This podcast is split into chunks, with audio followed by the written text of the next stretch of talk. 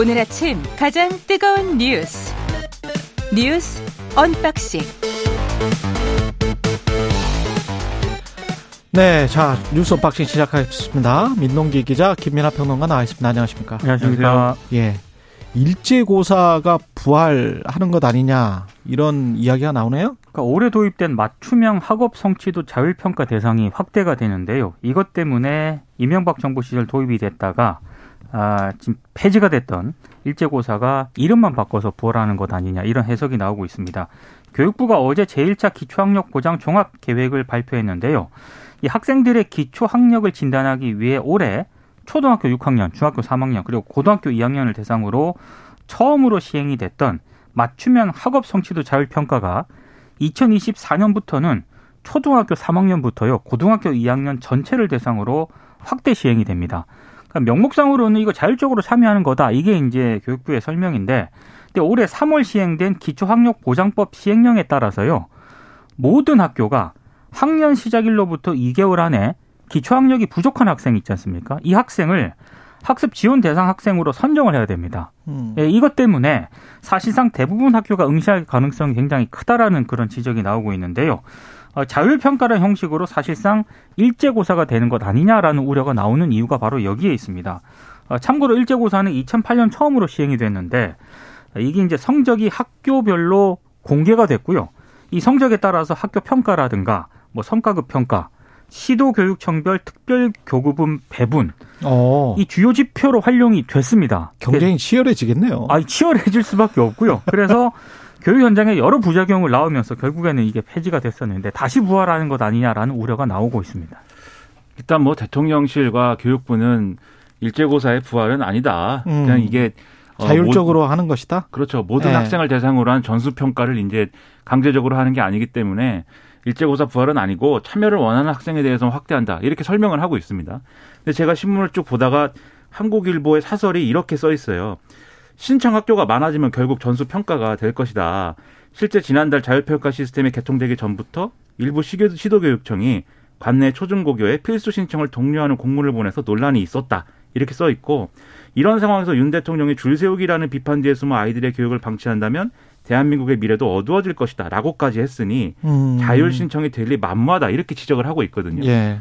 그러니까는 이게 이 자율 신청이다라고 이 정부하고 대통령실이 강조한 것은 이명박 정권 때의 일제고사가 부작용이 많았다라는 것을 인식하고 있다는 방증 아니겠습니까? 예. 근데 그렇게 인식하고 있음에도 불구하고 이걸 이런 형태로 이제 밀어 붙였을, 붙였을 경우에 과거의 그런 부작용들이 다시 돌아오지 않겠느냐라는 우려는 제가 볼 때는 충분히 할 만한 그런 내용이거든요. 음. 이게 학습 기초 학력이 지금 상당히 이제 어좀 저하됐다라는 비판은 제가 볼 때는 일리가 있는데 그 여러 가지 영향 중에는 어, 예를 들면 코로나19의 영향이라든지 그거로 인해서 일어난 학습 결손이라든지 이런 영향도 상당히 이제 미친 것으로 보이는데 과연 이런 문제를 이런 시험을 막 보는 걸로 해결할 수 있느냐 상당한 의문이어서 좀 이와 관련돼서는 좀 더 심도 있는 논의가 필요한 게 아닌가 생각이 됩니다. 여러 가지 뭐 학계에서 논의가 있겠지만 시험을 보면은 학습 효과가 뛰어나다라고 주장하시는 학자분들도 있더라고요. 그래서 네. 뭐 학생들은 굉장히 싫어할 거고 부모님들 중에서 일부는 좋아할 수도 있는데 그거 하는 가지만 지적하고 넘어가겠습니다. 그 외우고 암기하는 학습 위주의 시험을 보지 않고 좀 생각하고 창의적으로 스스로 생각해서 비판적으로 사고할 수 있는 비판적으로 사고할 수 있는 교육이 아주 핵심이거든요. 선진국 교육에. 근데 비판적으로 사고를 하려면 자유가 주어져야 되고 윤석열 대통령도 여러 번 이야기를 했잖아요. 근데 일제고사라는 그거는 자유가 없는 거 아닙니까? 그렇죠. 예. 교육청이나 학교에 자유가 없는 거잖아요. 그래서 어떤 거를 뭐 암기해서 그냥 무조건 정답으로 맞추는 거잖아요. 그러면 그게 선진국 교육이나 선진국 시험과는 상당히 결이 많이 다른 거거든요. 그러니까 내용도 그렇죠. 좀 생각을 해보시기 바랍니다. 그리고 그게 네. 그렇게 되면은 우리 같은 경우에는 사교육 시장이 너무 지금 비대화돼 있잖아요. 그렇죠. 결국에 사교육 시장 그렇죠. 경쟁을 좀 부추길 수밖에 없다라는 지적이 나오는 거죠. 그리고 사교육을 통해서 또 정말 좋은 뭐 교육을 받는 거면 또 모르겠는데 결국은 이제 어, 결과적으로는 이렇게 되면은 시험 잘 보는 방법 배우는 그렇죠. 거지 않습니까? 결과적으로는 제가 네. 너무 이제 사교육을 폄하하고자 하는 게 아니라 음. 인간의 의도라는 게 막 그렇게 갈 수밖에 없는 거 아닙니까? 그래서 이제 시험을 잘 보기 위한 방법을 학습하는 게 아니고 뭔가 좋은 교육을 하기 위한 방법 뭐가 있을까에 대해서 사실은 과거에 논의가 여러 가지 많았거든요. 그래서 뭐 핀란드를 배우자라든지 뭐 이런 논의가 많았지 않습니까? 그렇죠. 근데 이런 좋은 논의들도 있었는데 그쪽으로 좀 그렇죠. 그래서 뭐 교원을 더 충원하고 음. 이, 이 학력을 좀 이 신장시킬 수 있는 다른 이제 방식도 찾고 여러 가지 복합적인 대안이 필요한 상황에 음. 시험이다 이렇게 가는 것은 제가 볼 때 너무 과거의 해법이다. 그 논의가 더 필요한 것 같습니다. 정진석 국민의힘 비상대책위원장이 일본은 조선 왕조와 전쟁을 한 적이 없다. 죽어도 일본이네요. 예. 어제 이게 최대 이슈였는데요. 예. 어, 정 위원장의 발언은 이재명 민주당 대표가 한미일 연합 군사 훈련에 반대하는 거를 비판하는 거를 음. 이제 지적하는 과정에서 나왔거든요. 구한말 조선을 둘러싼 국제 정세를 설명을 하면서 이렇게 얘기를 합니다. 조선은 왜 망했을까? 일본군의 침략으로 망한 걸까? 조선은 안에서 썩어 문드러졌고 그래서 망했다. 일본은 조선 왕조와 전쟁을 한 적이 없다. 이렇게 이제 예, 얘기를 했거든요. 일본은 조선 왕조와 전쟁을 한 적이 없다. 네. 그러니까 이 발언 이후에 여당 내에서도 좀 비판이 나왔는데 유승민 전 의원 같은 경우에는 SNS에서 이게 우리 당 비대위원장 말이 맞느냐? 아, 지금 뭐 그렇게 되면은 뭐 임진왜란, 정유재란은 왜 일어났느냐? 이순신, 안중근, 윤동주는 무엇을 위해 목숨을 바쳤느냐?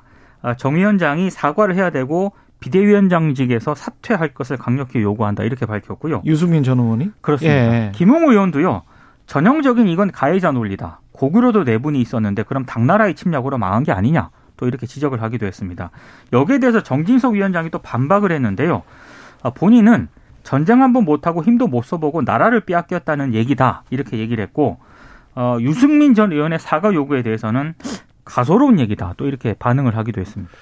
근데 이걸 정진석 위원장의 발언 전형적으로 이게 식민사관이에요. 이게. 그렇습니다. 네. 뭐 식민사관이라든지 뭐 자학적인 어떤 뭐 그런 사관이라든지 이런 일본 사람들이 계속 주장해왔던 거잖아요. 그렇죠. 일제 강점기 때 이런 예. 논리로 계속 비판의 대상이 돼왔던 얘기고 망할 만했다.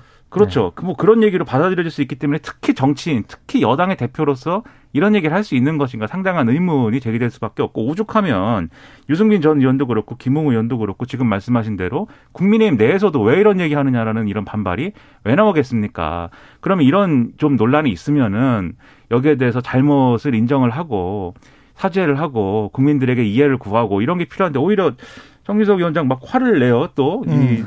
뭐 말도 안 되는 왜곡이다, 막 가소로운 얘기다. 근데 이렇게 나오면은 국민들 입장에서는 어떻게 되냐면 이 자리에서도 그렇고 사실 어 민주당과 이재명 대표가 막 친일이다 뭐 이렇게 가, 는 거는 극단적 친일. 예, 예. 좀 너무한 거 아니냐. 음. 좀이 합리적으로 문제를 논의했으면 좋겠다 이렇게 말씀드리지 않았습니까? 그, 근데 그 오히려- 포인트 뭐 Sea of Japan이라고 가령 군사 훈련을 했을 때 동해를 일본해라고 표기한 것에 관해서는 그런 문제 제기를 fact를 가지고 야당 대표가 지적을 했다면 그걸로서 넘어가는 거예요. 그렇죠. 그리고 그렇죠. 그게 굉장히 아픈 지적이 됩니다. 네.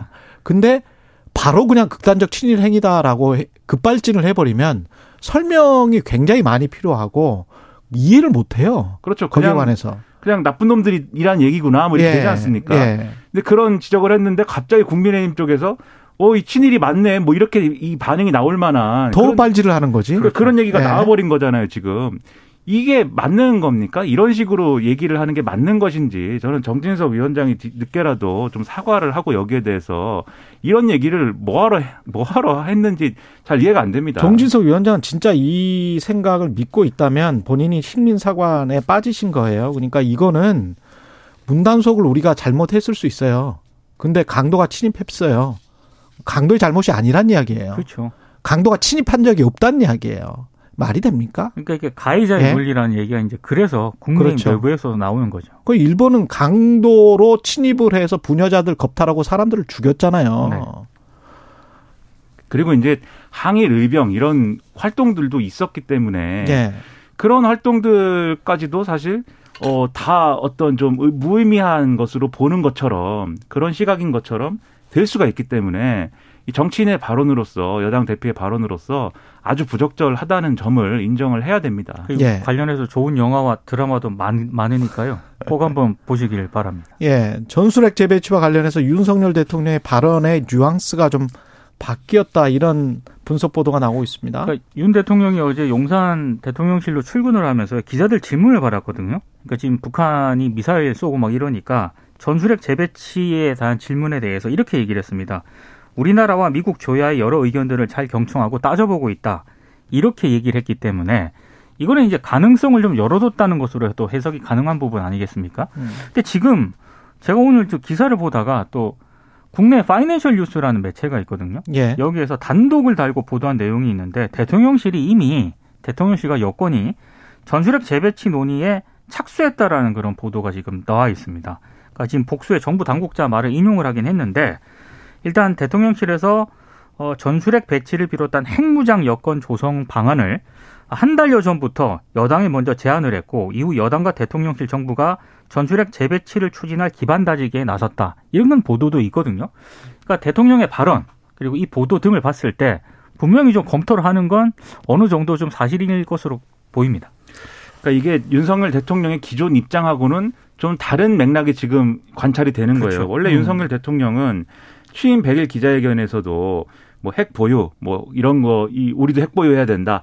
그리고 북한이 핵을 개발하기 때문에 우리도 균형을 맞추기 위해서는 어떤 방식으로든 그게 나토식 핵 공유든 뭐 지금 얘기하는 전술핵 재배치든 간에 음. 이 한반도에 핵이 있어야 된다 남쪽에도 이런 주장에 대해서 핵 확산 금지 조약 체제에 대해서는 끝까지 포기하지 않고 지켜낼 생각이다라고 얘기했지 않습니까? 예. 이 NPT 체제를 지킨다라는 거는 전술핵 배치나 어쨌든 이 한반도 상에서 어떤 핵 그렇죠. 핵무기를 들여오는 거는 인정하지 않겠다라는 거거든요. 음. 그리고 우리가 북한에 대해서 핵을 포기해라라고 얘기하는 것의 그 대전제도 한반도에 전체적으로 이렇게 핵무기가 들어와서 서로 경쟁해봐야 한반도의 비핵화를 그, 이야기하는 그렇죠. 거였죠. 그렇죠. 남는 건 파멸밖에 없어서 우리도 우리도 핵을 가지지 않고 있는데 왜 당신들 이러냐, 왜 NPT 탈퇴하고 왜 그러냐 이제 이렇게 가는 거였잖아요. 근데 이제 만약에 전술핵을 우리도 가져야 되고 전술핵 재배치를 이제 기정사실화하고 이렇게 되면은 사실 북한 입장에서 아 남쪽에도 전술핵이 배치가 되니까 우리는 앞으로 핵 개발을 하지 말아야겠다. 뭐 이렇게 가겠습니까? 음. 더핵 개발을 열심히 하고 더 핵무기를 늘려가지고 핵 경쟁에서 우리가 우위를 가져가야겠다. 이렇게 갈 거 아닙니까? 그렇죠. 그러면 그게 우리의 국익에 도움이 되는 일일까? 그리고 미국이나 일본, 일본이나 중국 또 이 주변 국가들이 과연 전술핵을 결국 이제 미국에 이제 전술핵이 들어오는 건데 이런 전술핵을 이렇게 배치하는 거에 대해서 미국, 일본의 미국, 미국, 일본과 같은 우방국도 그렇지만 또 중국이나 뭐 이 러시아라든가 다른 주변국들이 그걸 그냥 두고 보는 거냐 여러 가지 복잡한 쟁점들이 지금 있는 거거든요. 그러네요. 그렇기 때문에 쉽게 볼 수 없는 문제인데 음. 저는 그래서 내부적으로 검토를 하고 있다면 그거는 매우 부적절하다라고 그렇죠. 생각을 하고요. 다만 이제 요구가 막 있어요. 정치권에서도 그렇고 뭐 일부 이제 좀 강경한 논리를 가진 뭐 어, 일부 전문가들도 그렇고 이런 요구를 막 하는데 요거는 뭐 이, 목소리는 낼 수 있겠죠. 하지만 그게 주택의 어떤 대통령실이라든가 정부의 고려 사항이 되면 지금은 상당히 이제 오히려 역효과, 오히려 우리가 이 손해를 보는 것이 더 커질 수가 있기 때문에 이걸 주요하게 고려한다든지 이런 신호는 주지 않는 게 좋겠다라는 생각입니다. 우리가 전술핵을 배치하게 되면 당장 남북 관계에서 그 남북 관계가 악화되는 것뿐만이 아니고 저는 우리 우리나라 사람들이 한국이 어떤 평화와 안정감을 갖게 될까? 북한에 대해서 우리는 전 우리도 전술핵을 갖고 있기 때문에 까불지 말라라고 생각하게 될까요?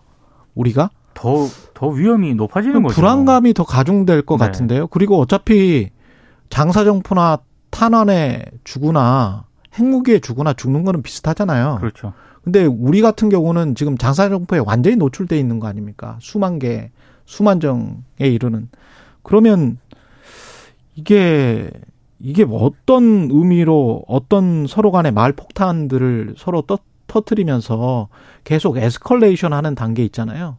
그래서 전전 긴장 국면을 강화시키는 단계로 가고 있는 게 아닌지 그래서 미래 평화나 이런 것들은 전혀 생각하고 있지 그러니까 않고 있는 게 아닌지 그런 것들이 좀 걱정이 되네요. 전술핵을 가지고 있다고 한반도 평화가 보장이 되는 것이냐? 네. 그렇지 않거든요.